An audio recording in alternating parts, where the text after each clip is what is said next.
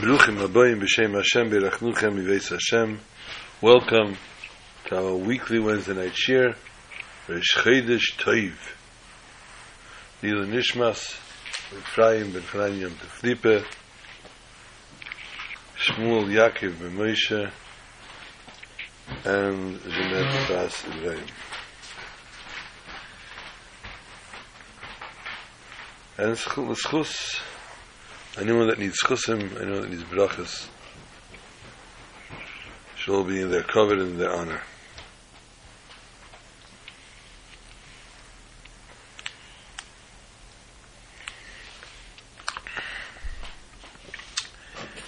Pashas Pekudei Chazak. And as we said, tonight is Rish Chodesh Adar Sheni. Aleph to Rish Chodesh is there's two days. There are two days of Rish Chodesh Baruch Hashem. Tonight will be the first night, and tomorrow night the second night. Thursday and Friday are Rish Chodesh. Habal in the Teva Rish Chodesh leads directly into Shabbos, which in itself is a tremendous thing, a tremendous schus. The fact that we go from the Kedusha of Rish Chodesh into the Kedusha of Shabbos. And you almost want to sing Berina by the Chadedi for it. We don't, but we could, we almost want to. When a Yom Tov comes out on a Shabbos, on a Friday, then Friday night the Chadedi still has a connection to the Yom Tov. Shchedish does not hold that takif, does not hold that full grasp, and therefore in Shchedish we do say that we start from Chulananana, and we do say regular Chadedi. Shchedish Adar Sheni, Lamid Adar Aleph, which is Aleph to Shchedish Adar Sheni. We spoke in the beginning of Chodesh Adar the special kedusha of an ibiyar of a leap year, special holiness of a leap year, in that the Hebrew leap year we add an entire month. And both days, both months are full months. Meaning that both months have 30 days. Both months have 30 days. The total Chedesh Adar is 60 days this year. And since we say Mishanichnas Adar Marim Besimcha, Adar comes in, we add in joy. Therefore, the addition of joy, by adding joy, means we're subtracting sadness. We're driving away any kind of sadness there is. By driving away any kind of sadness throughout the 60 days of the month, and as we spoke, the halacha, the Jewish, according to Jewish law, there's a concept of batel beshishim, something that's nullified when it falls within the realm of 60 times its uh, its constant, con- consistent, consistence. In other words, if a drop of milk would fall into a pot of meat, but there are 60 times more the meat than the milk, we would not have a problem really with that. We don't do that, of course, chas v'shalom. Should it chas v'shalom happen, it would not necessarily um, render the entire pot unfit for consum- consumption. Since halachically we cannot mix or cook milk and meat together, obviously.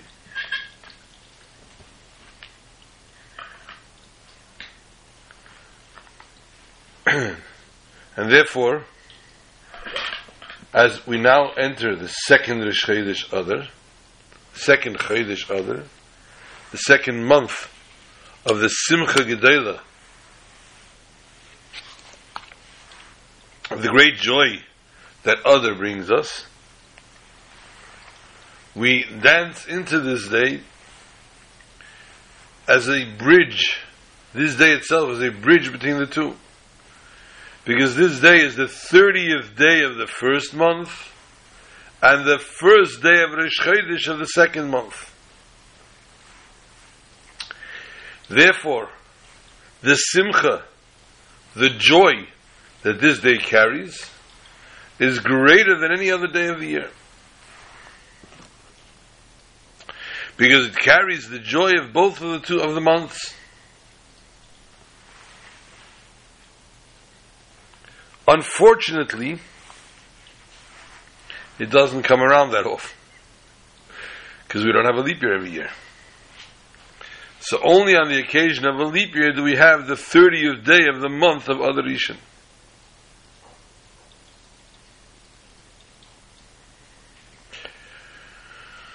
Which in turn, if you would look at that and say that a birthday, a child is born on the 30th day of the month of Adar Rishon, then they would only have a birthday every two, three, four years, depending on how spaced the leap years would be. They'd be chronologically maybe 30 years old, and they'll still be in Upper Mitzvah. Pretty cool. But don't, please don't even try to figure that one out. It was totally, totally not abstract, it was absurd. 30th day of the month of Adar. we've already passed 30 days Adar. We're entering actually the 30th day. So we're past the 29 days of Adar, now going into the 30th day of Adar. How holy, how special is that? The mazel of Adar is uh, mazel bori, mazel of health. And therefore, it brings healing to all those that need it.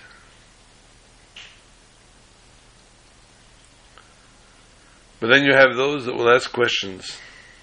If God forbid they fell ill during the month of Adar, where is the body here? And the answer, the true answer, and the fact of the matter is that ultimately, Baruch Hashem, the person gets healed they're healed from the mazel of Adar, of a mazel body. We don't go according to the dictum of Mazolis. We don't go according to the horoscope.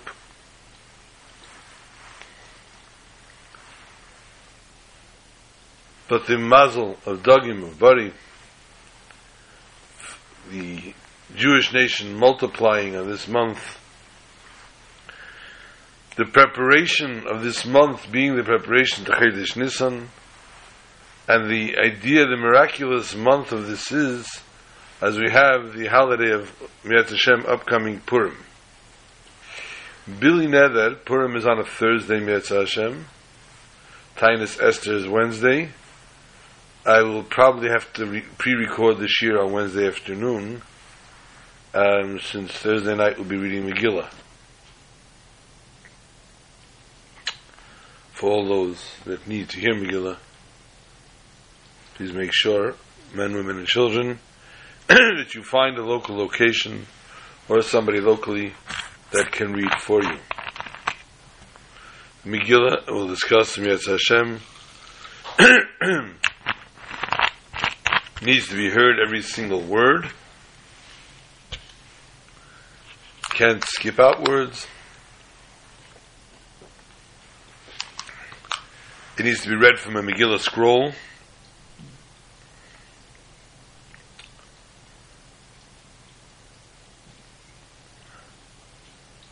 And preferably, of course, that every one of the trap,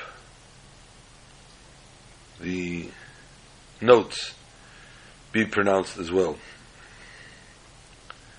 But one needs to listen from the beginning till the end. One may not talk during the reading of Megillah.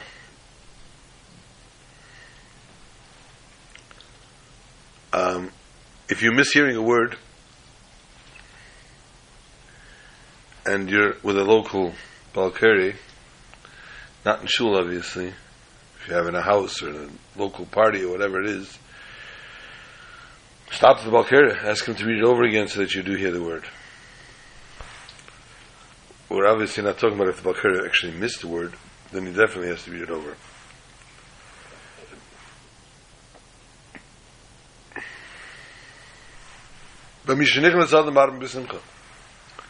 We need to continue adding the simcha on a daily basis.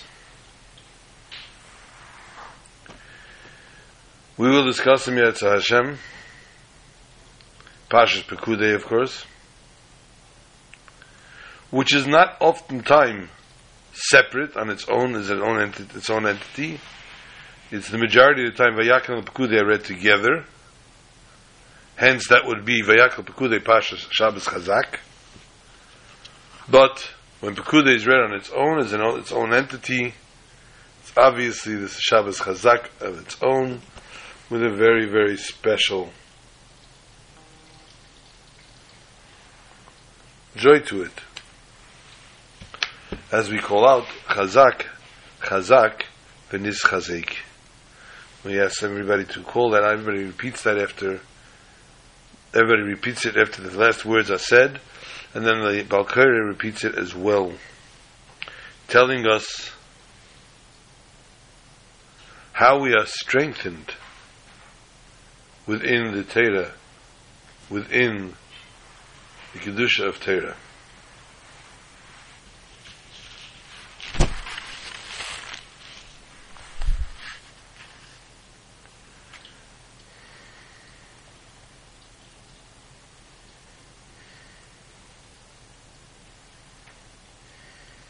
Hmm. Okay. And the other phone.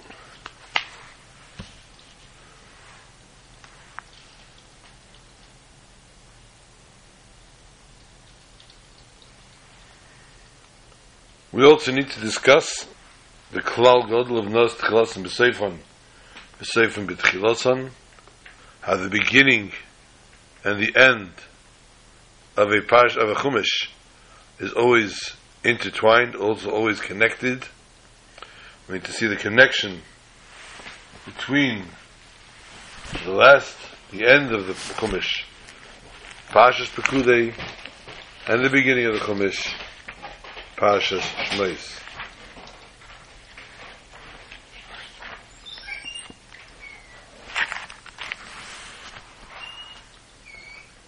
Um, 42 and 50, right, 92. Um, there was a little issue at the end of every parsha Pasuk says, Torah tells us um, how many psukim are in that parsha. And then the Torah gives a little sign, a simon,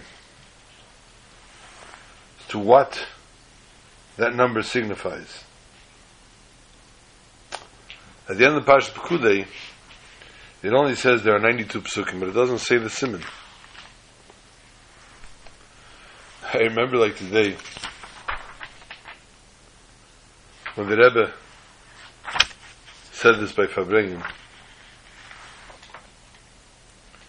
it lit up the shul. The simon for tzaddik beis psukim, for the 92 psukim, is beli kol, without any. The words beli kol are numerical value of 92. The simon is always the numerical value of the psukim in the parsha. So the simon is beli kol. So for many generations, chumashim were printed, and it said tzaddik beis psukim beli kol simon. One day, a printer, a big Talmud Chochem, printed a chumash, and he came to the end of Pekudei, it says Tzaddik Beis Psukim, Beli Kol. And he translated the words. There's no Simon.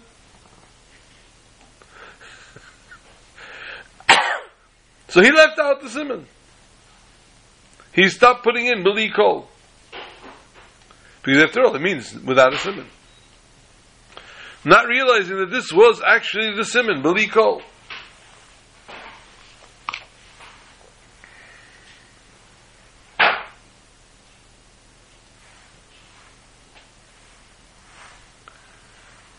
And the Rebbe brought this to everybody's attention. The Rebbe said by Farbrengen how the simon of Pekudei is Belikol, and because it translates to mean there is none, the Bacha the Zetzer that Rebbe calls him, the printer, this typesetter, took it for granted there is no sign, and therefore he left out the sign. So at the end of many Chumashim, it just says Belikol.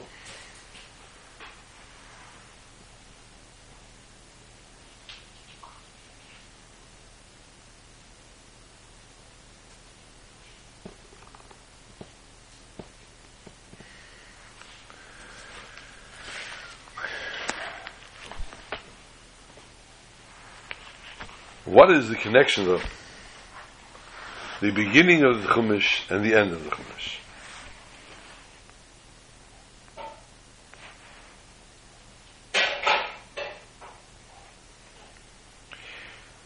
Actually, not looking at the first pasuk and the last pasuk, but rather the name of the first parsha and the name of the last parsha. Shemais. Rashi explains in the beginning of the part of the Chumash what is Eilis Shemais, what is Shemais. Afapi Shemonon, even though he counted already the Jews, after counting them all, he counts them again to tell us to tell the endearment as they are compared to stars.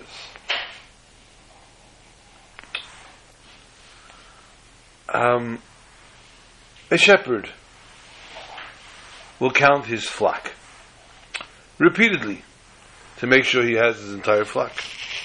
Make sure nobody was hurt. But he counts it not randomly, as if saying, I should have a hundred heads here, and as long as I find a hundred heads, I'm good to go. A shepherd dedicates himself to each and every one of his sheep. And I'm sure it would be very random and awkward if he gave each, each sheep a name and remember them all. But he does have a connection to each sheep. And each little shepzilla has a little mark, a, a sign or something on it. So he's looking for that shepzilla in particular. So when he counts his sheep, he wants to make sure all his sheep are in place and they're all in condition that he wants them to be in. And therefore he counts them often. But each one of them is his own diamond. Each one of them he has an unconditional love for. Each one of them he connects and devotes himself to. And each one of them he makes feel as if they were the only one.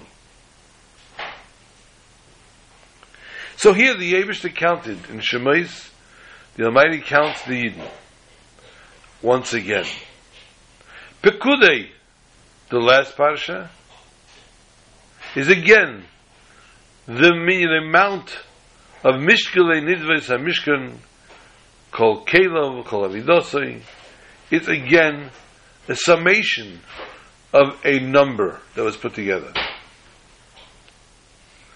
The book of Shemais is known as the book of redemption. And therefore the theme is the redemption of the Jews leaving Egypt. And as we spoke back by Pasha Shemais, we said how the first pasuk of Shemais within itself starts about captivity, but in the pasuk itself we find the redemption of Mitzrayim. I won't repeat it right now because there's other things to talk about. but you're more than welcome to go into the archive of Parsha Shemais, and you will hear exactly how it works. Each I enumerated from the pasuk several concepts that brought about redemption.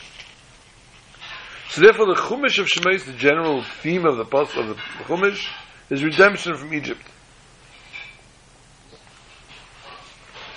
So what do we derive from this? The concept of redemption, Geula, is bound with numbers, with counting. And therefore this ties together the beginning of the Chumash and the end of the Chumash. Of counting of the Jews and the counting of the amounts for the, for the Mishkan. What does numbers have to do with Geula? Actually, they should be opposite from one the other. When we count something,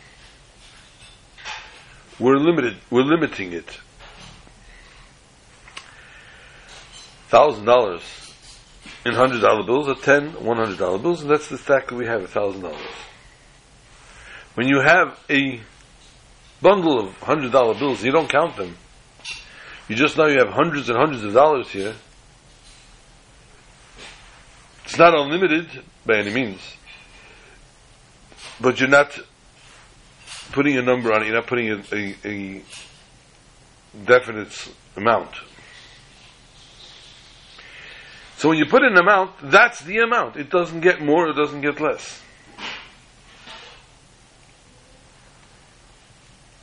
Geula, true redemption,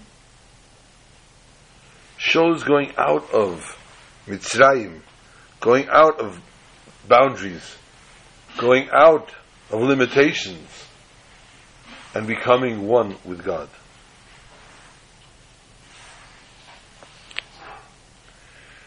We find this concept of these two opposites in the beginning of the Chumash as well. The name of the Seder, which hints on the entire Seder, is Shemais. Why'd you lock the door?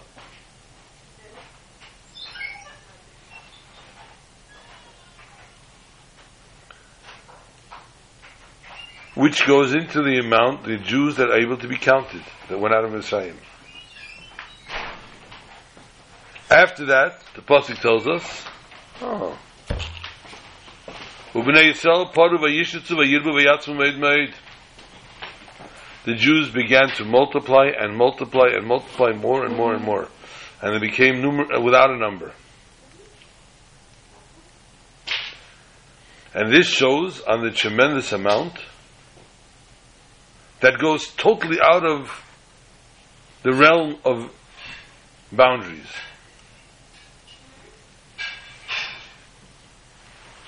And this too is a portion of the parasha of Shemais. So we have a result of which that part of a yishitzu, the me'ed is part also of the way the parsha begins, meaning with numbers. At the end of the Chumash of Shemais we find Pekudei HaMishkan, as we said before, counting of all the amounts that were in the Mishkan, Whereas the end of Pash Pekudei talks about Le Yochel Kishikain. They couldn't anymore count. It was more Vahiser, etc. Like the resting of the Shekhinah and the Mishkan was not in any kind of boundaries. The Shekhinah rested on the Oil Mayit. And Moshe could not come to the Oil Mayit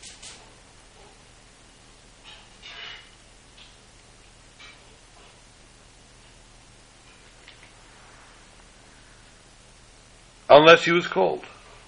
And he was Nifchar Mikol Adam.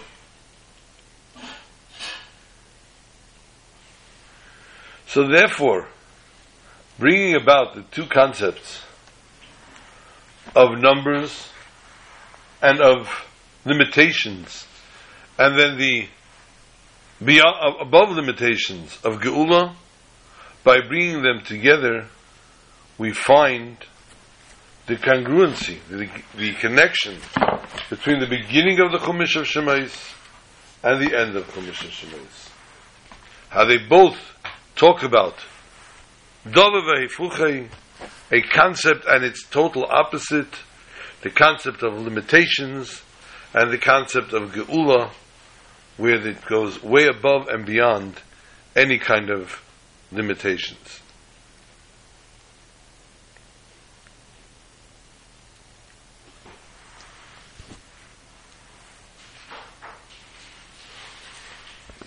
And yet,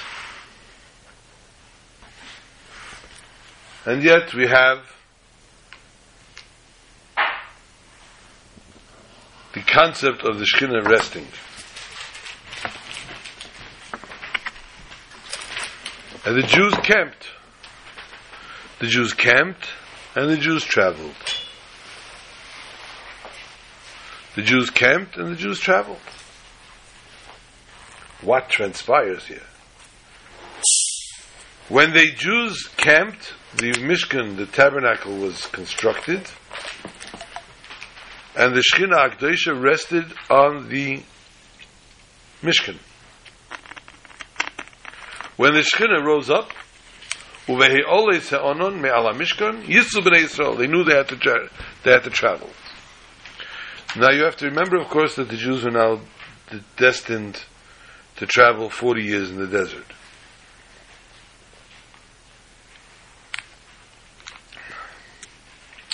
Throughout the 40 years, they weren't constantly moving. There was one point that they spent 19 years in one place. But on a general basis, there were many of the places that they spent only a short time, a short amount of time. How did they know when they had to leave? When the Anan rose off of the Shekhinah, and the Shekhinah went off the, the Mishkan.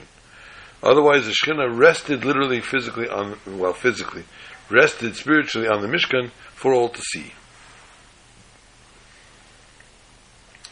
So as we complete now the book of Geula, as we said, which talks about the leaving of the, the nation of Mitzrayim, of all boundaries, Mitzarim, Vagvulim, the Pasuk finishes off, the Torah finishes off, with the, the establishing of the Mishkan and the revelation of the Shekhinah that was within it. At the end of everything, the Torah says. When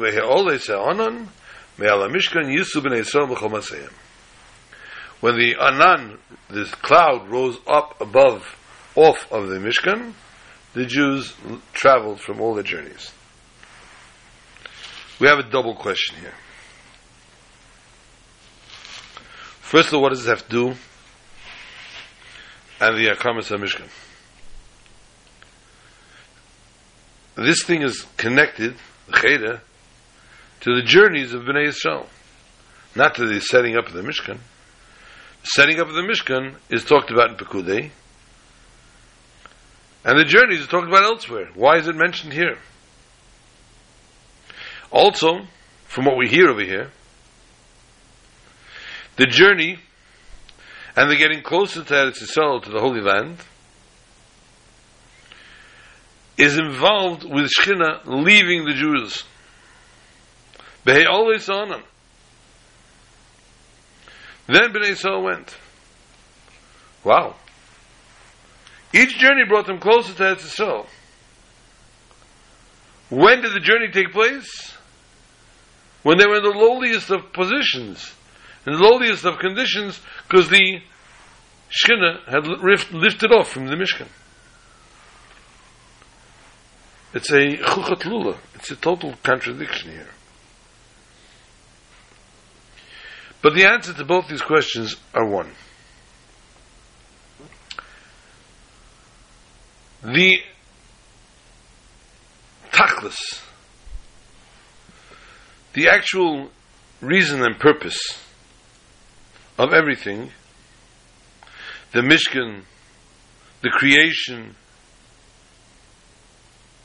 are all woven into one concept because the Jews journeyed. Only when they journeyed, when the Anan rose up.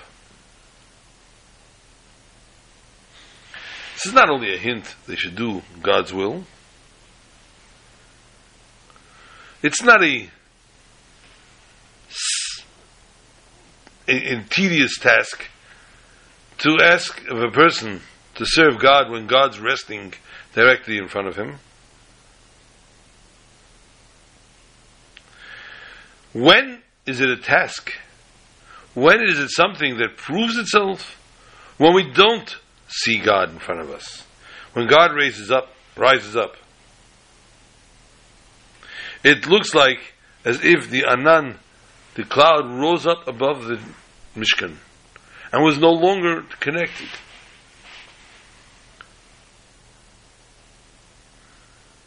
When we are connected, we are face to face with the person that we revere,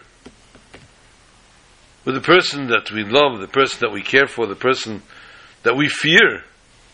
When we are face to face with them, obviously we're going to act and feel as comfortable or as fearful as whatever is possible. The idea is to be able to to manufacture, not manufacture, um, incubate this emotion, whether it be love, fear, or whatever it might be, even when we're not next to the person, even when we're not in front of the person physically. By the mere knowledge of the way we are connected to that person, that should be sufficient for us to be able to muster up the same emotion.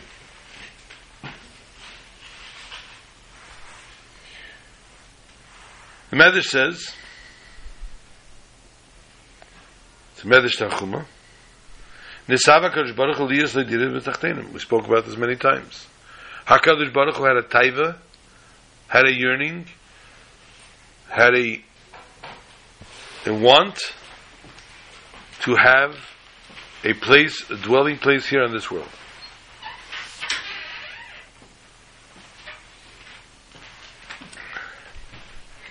The Lashon of the Zohar is, the Zohar tells us about HaKadosh Baruch Hu, Leis asar poni. There is nowhere that God does not find himself. How then are we categorizing or labeling the presence of God bitachtoinim, here below in this world?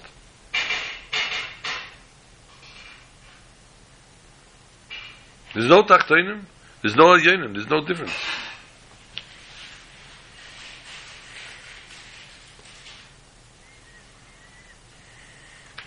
Rather, tachtoinim, below, intention is to a situation, to a place where there's no holiness, where holiness does not reveal itself. And it makes a person literally feel lowly and depressed of his void of spirituality. Things that depress people, you know.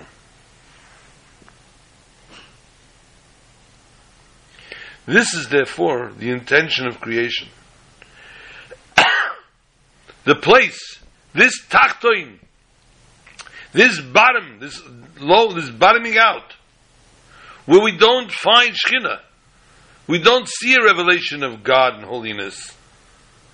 This is the place that Dira HaKadosh Baruch Hu.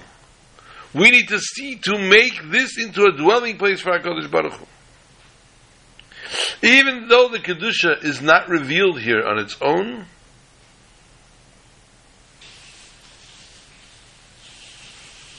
the Jew needs to see to it that he brings it down and makes it rest through his study of Torah and completion of mitzvahs.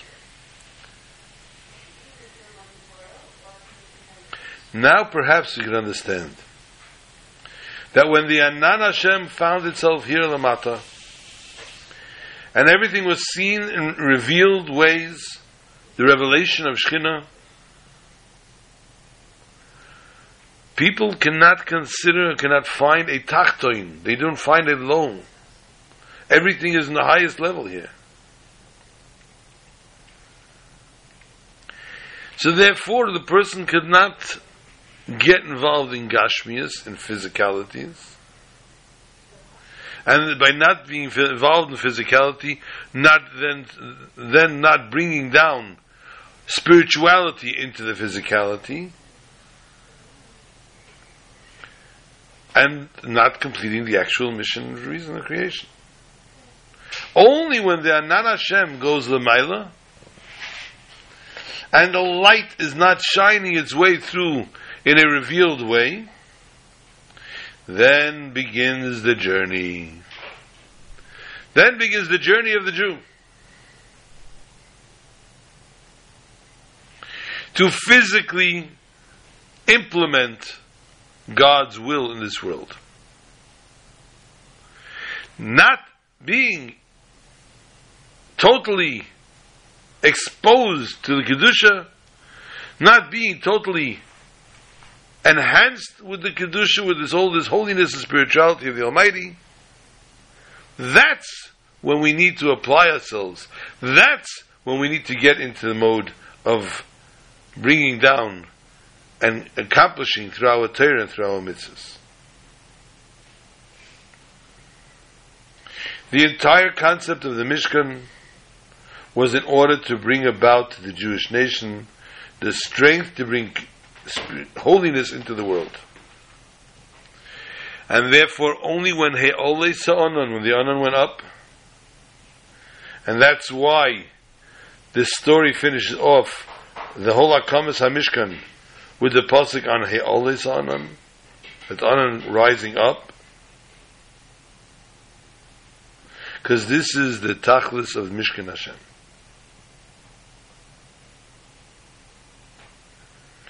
This you have also what's called the Nechia Nitzchis, the perpetual resting. Today's day and age, we are soaking in the gullus. We are up to our necks in exile. Our spirituality is pitch dark. This is the time that we need to try to work to develop harder than ever to work on our Torah mitzvahs. God forbid that we should fall into a depression from the darkness. God forbid we should fall into a, a state of abandonment because of the darkness. Just the opposite. We have an obligation to understand that this is our mission to light up the darkness, to bring light to every dark corner in this world. So when Silika Shechina, when the Shechina goes up and it rises up from the Mishkan, this is the sign we need to forge ahead. We need to move on. And this is how it is in the exile. In the, in the spiritual darkness, it brings about to us to fulfill our shlichus, our godly shlichus, our godly mission, and to journey to bring about the ultimate geula, amitas vashlema, the ultimate redemption. The Mishkan had many different things brought to be donated here to it. Amongst the many things that were donated, the gold, the silver, and the copper. And the Torah tells us that it was brought to Moshe, and Moshe gave a reckoning of exactly what was here. Moshe had to give a reckoning, honestly. Moshe was very, very wealthy. In his own right. But yet he had to give a reckoning. And this is a very powerful lesson to everyone that deals with tzedakah. They need to give a reckoning of every penny that they bring and they, they deal with.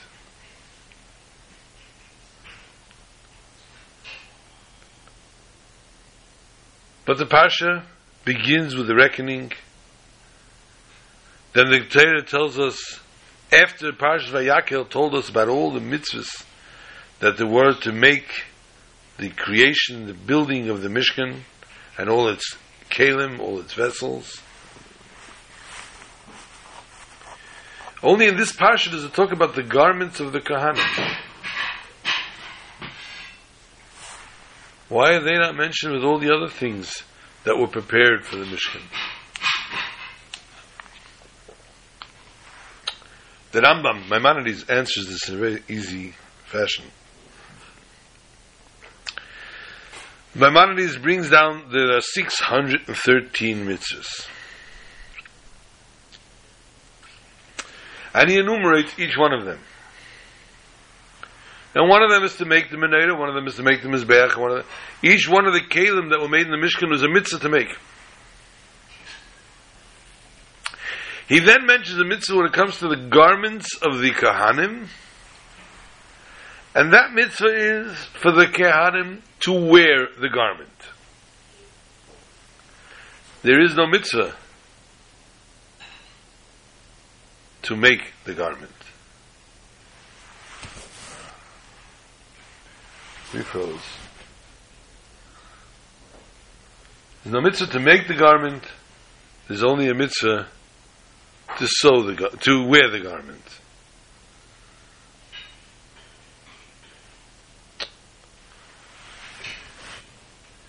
This video's got problems.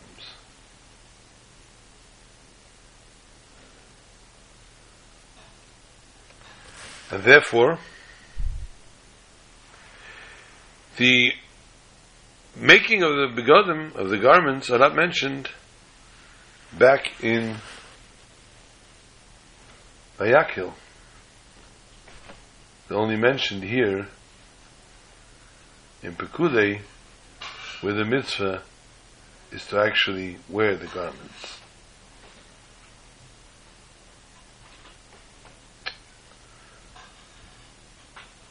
Okay, video suffering for a change.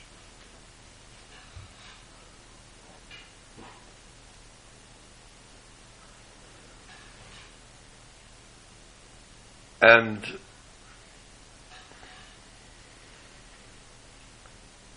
one moment, please. And therefore, we find everything coming in place, coming in place here in Pashas Pekudei.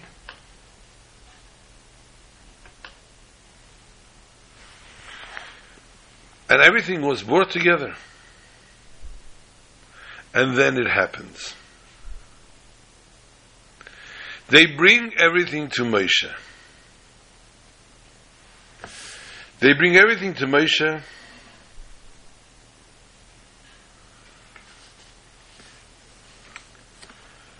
And Moshe, and they tell him, we have everything here, but we can't stand this thing up.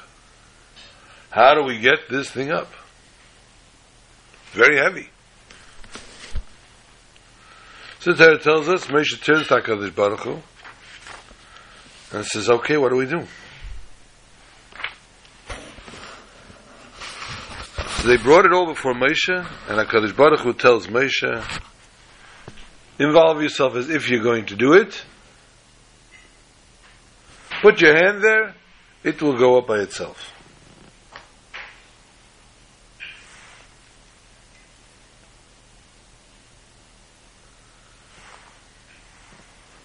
We discussed last week where Moshe Rabbeinu was told, he came to tell the Eden about the Mishkan, and he says to them, this is what God commanded Lamar to say. And Rashi explains what does Lamar mean to say. It means lachem, to tell you.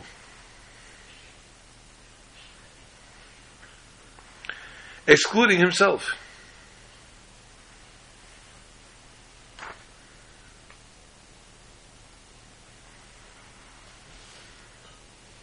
So Moshe was excluded from everything here.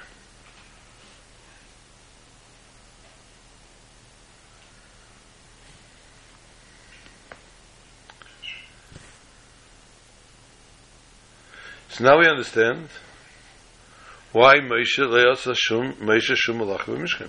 He did nothing in the Mishkan. But the Chayra becomes a question. And we asked this question last week. How is that Moshe was Mekayim? The commandment of HaKadosh Baruch Hu in every which way, form, and fashion. He always did what he had to do. And the concept of Chum Eidchem Truma, he doesn't do.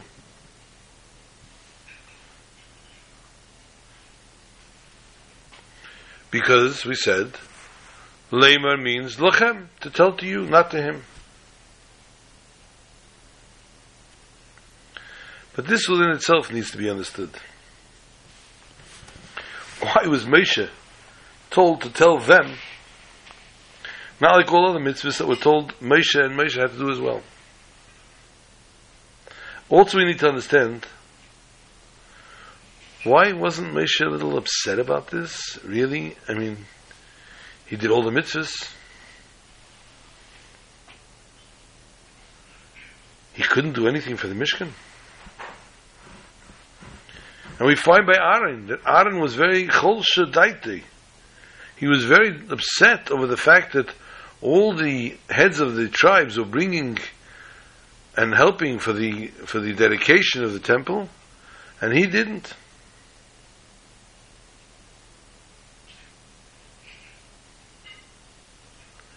Moshe is Torah.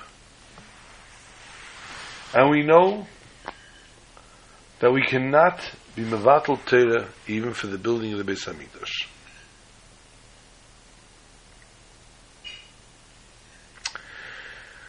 And therefore, he could not involve himself with Mishkan. He was involved with Torah.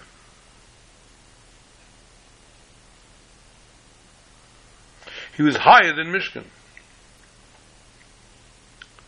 So there was no way that he was getting depressed over the fact that he couldn't do anything here, because he was beyond this.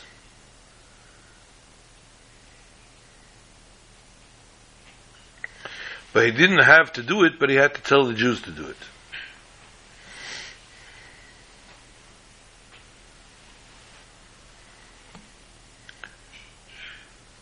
What is the lesson we learn from this?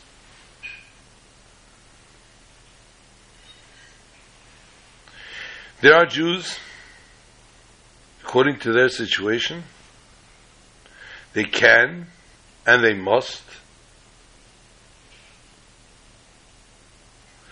be involved in Teirase Umnase, sitting and studying Torah.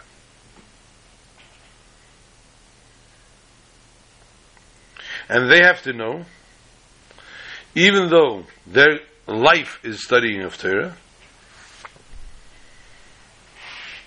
and therefore they don't have to be involved in elevating spiritual things in this world. The gold, the silver, and the copper to make them holy.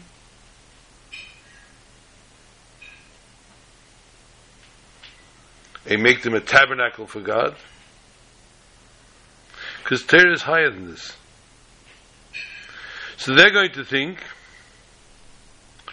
that as long as I'm studying Torah, I'm good. I don't have to see to it to disseminate Torah. I don't have to give it over to anybody else. I don't have to share it. I don't have to spread the Torah. And this is the lesson, Lema Lachem, to tell them. Moshe Rabbeinu, who was Torah, he was Torah. He studied and sat and learned Torah all day long.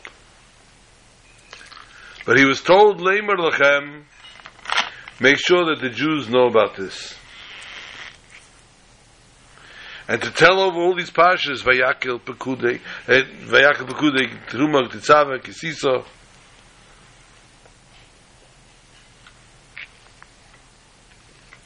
to make them aware of their obligation. And just, not only that, through Lamer Lachem, your actual job of telling them, and to give themselves, to devote themselves to learning Torah with other Jews, they're going to have the siyata de shemaya in their own learning,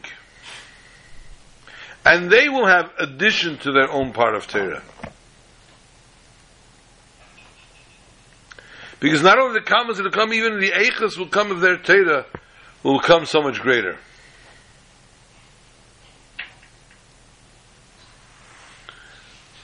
Until they themselves will understand things in a higher level from their own roots and sources.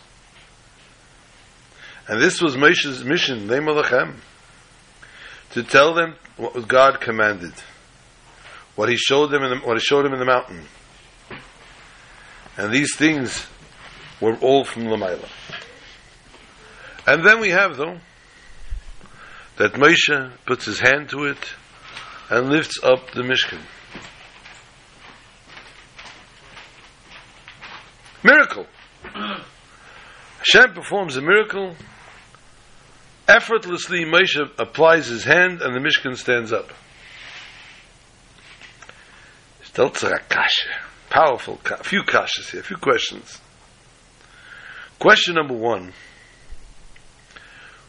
God was performing a miracle with Moshe.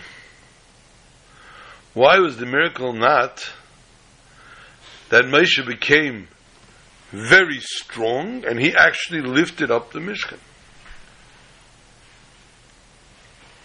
Obviously, it was very, very heavy. Nobody could lift it. Another question. We said before that when the Shekhinah rose up, the Jews traveled. When they traveled, they took apart the Mishkan. When they came to their next stop, their next destination, they put back up the Mishkan. Now, here, in our first adventure of putting up the Mishkan, they were at a loss. How do they do this? And yet, thereafter, every time they had to put up the Mishkan, it doesn't say Moshe came and put his hand and it came back up again. It went up. It, they put it up themselves, obviously. What happened? Who became superhuman here all of a sudden? So we say that after this is all done, Vayar Moshe is called Malacha, Vayavarach is Moshe, Moshe blessed the Jews. And Rashi explains how did he bless them? Amalam, he said to them, Yehir atzayin shetish shchina b'masei yedechem, v'hinayam Hashem alikeinu aleinu, that may be beautiful, may be the will that the Shekhinah should rest in the work of your hands, and it should be beautiful, God, upon, upon, um, upon us. The question, of course, is everybody was involved in this men, women, children, everybody. Everybody brought the donations. Why didn't he bench everybody, all the partners involved? He gives the bracha only to the chachmei to those smart people that put it together here. And the simple answer is his blessing didn't have to go to all the donors. It's a simple thing understood on its own that he blessed and he gave a yashikoyach to every donor. This blessing Moshe gave much before that. When they finished bringing everything, here, the Torah wants to tell us on the special bracha that he gave after the thing was completed. The edifice was now built. And when they finished it, they couldn't stand it up. As we said now, the Torah says, They brought it before Moshe. As we just told you, the Rashi said, they couldn't do it. And what did he do? He put his hand. After everything that was done and given, after the Chachmei Lev and all the experts finished their work, they still could not stand up this Mishkan. Therefore, they needed to bring the Mishkan to Moshe. Moshe was with the Koyach of HaKadosh Baruch who stood this up. But we still need a special bracha. Yiratzin shetish shkina b'masei deichem. Whatever you did, should be blessed with the resting of the Shekhinah. This is not the keich of a person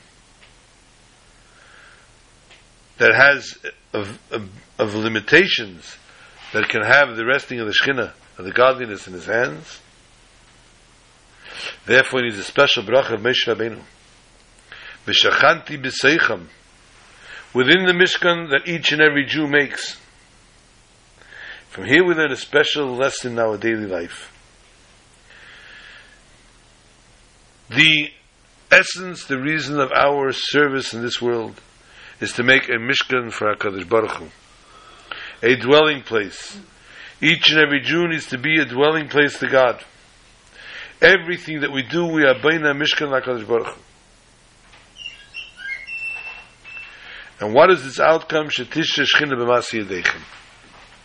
That the Shechina should rest within the work of your hands.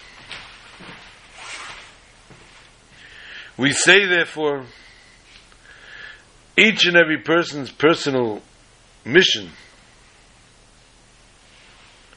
is completed in essence. It's not enough just to have the Shekhinah resting.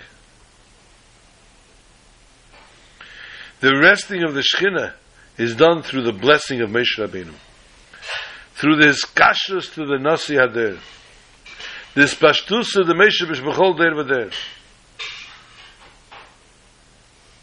When a Jew ties himself with the Rebbe, and he receives and accepts his koyach from him, he is matzliach in his work to see to it that the Shekhinah rests within his hands. And he becomes one with Moshe Rabbeinu, and Moshe becomes one with Kal Yisrael. And therefore he asks, Yinayam Hashem Elokeinu, Oleinu upon us, all of us together. And this is, brings about, about the prat of Am Yisrael through a true shlemus. So when we ask a question, what happened with the rest of the journeys? The Sifsei Chachamim tells us that in the rest of the journeys they were able to lift up the Mishkan and set it up on their own. Why? Because it was with the koyach that Moshe Rabbeinu instilled in them. The koyach that Moshe Rabbeinu gave them And why could Moshe Rabbeinu not have been receiving, why was he not a recipient of a miracle? That he should be, become very strong and lift up the Mishkan. Why did it have to be a miracle that he touches it and he puts it up? Because we said before, Moshe was Teda. He could not be involved in the building of the Mishkan. That was not his thing. And therefore it was not allowed for him to do it and therefore he could not actually show that he was doing it, but rather he had to show that a miracle was done through him. He was a conduit of the miracle from God. By putting his hand to it, it rose up. Because when we are developed, when we are in, enveloped in our Teda, and when Teda is our lifestyle, that is what we need to live by, that is what we need to exist on. So we wish everybody a good Chodesh. We should be a Simchadik month. Simchas with a full heart. Simchas with zunt, with happiness, with health, with joy, peace of mind, peace of heart. And we should find the ultimately counting without any boundaries, without any, without any measurements, which is the counting of Geula, and we have the Gula Mitzvah Shtemis that this Shabbos, as we call out Chazak, Chazak, V'nis Chazek, in Yerushalayim, Yirakodesh, Shabbat, Shalom to all.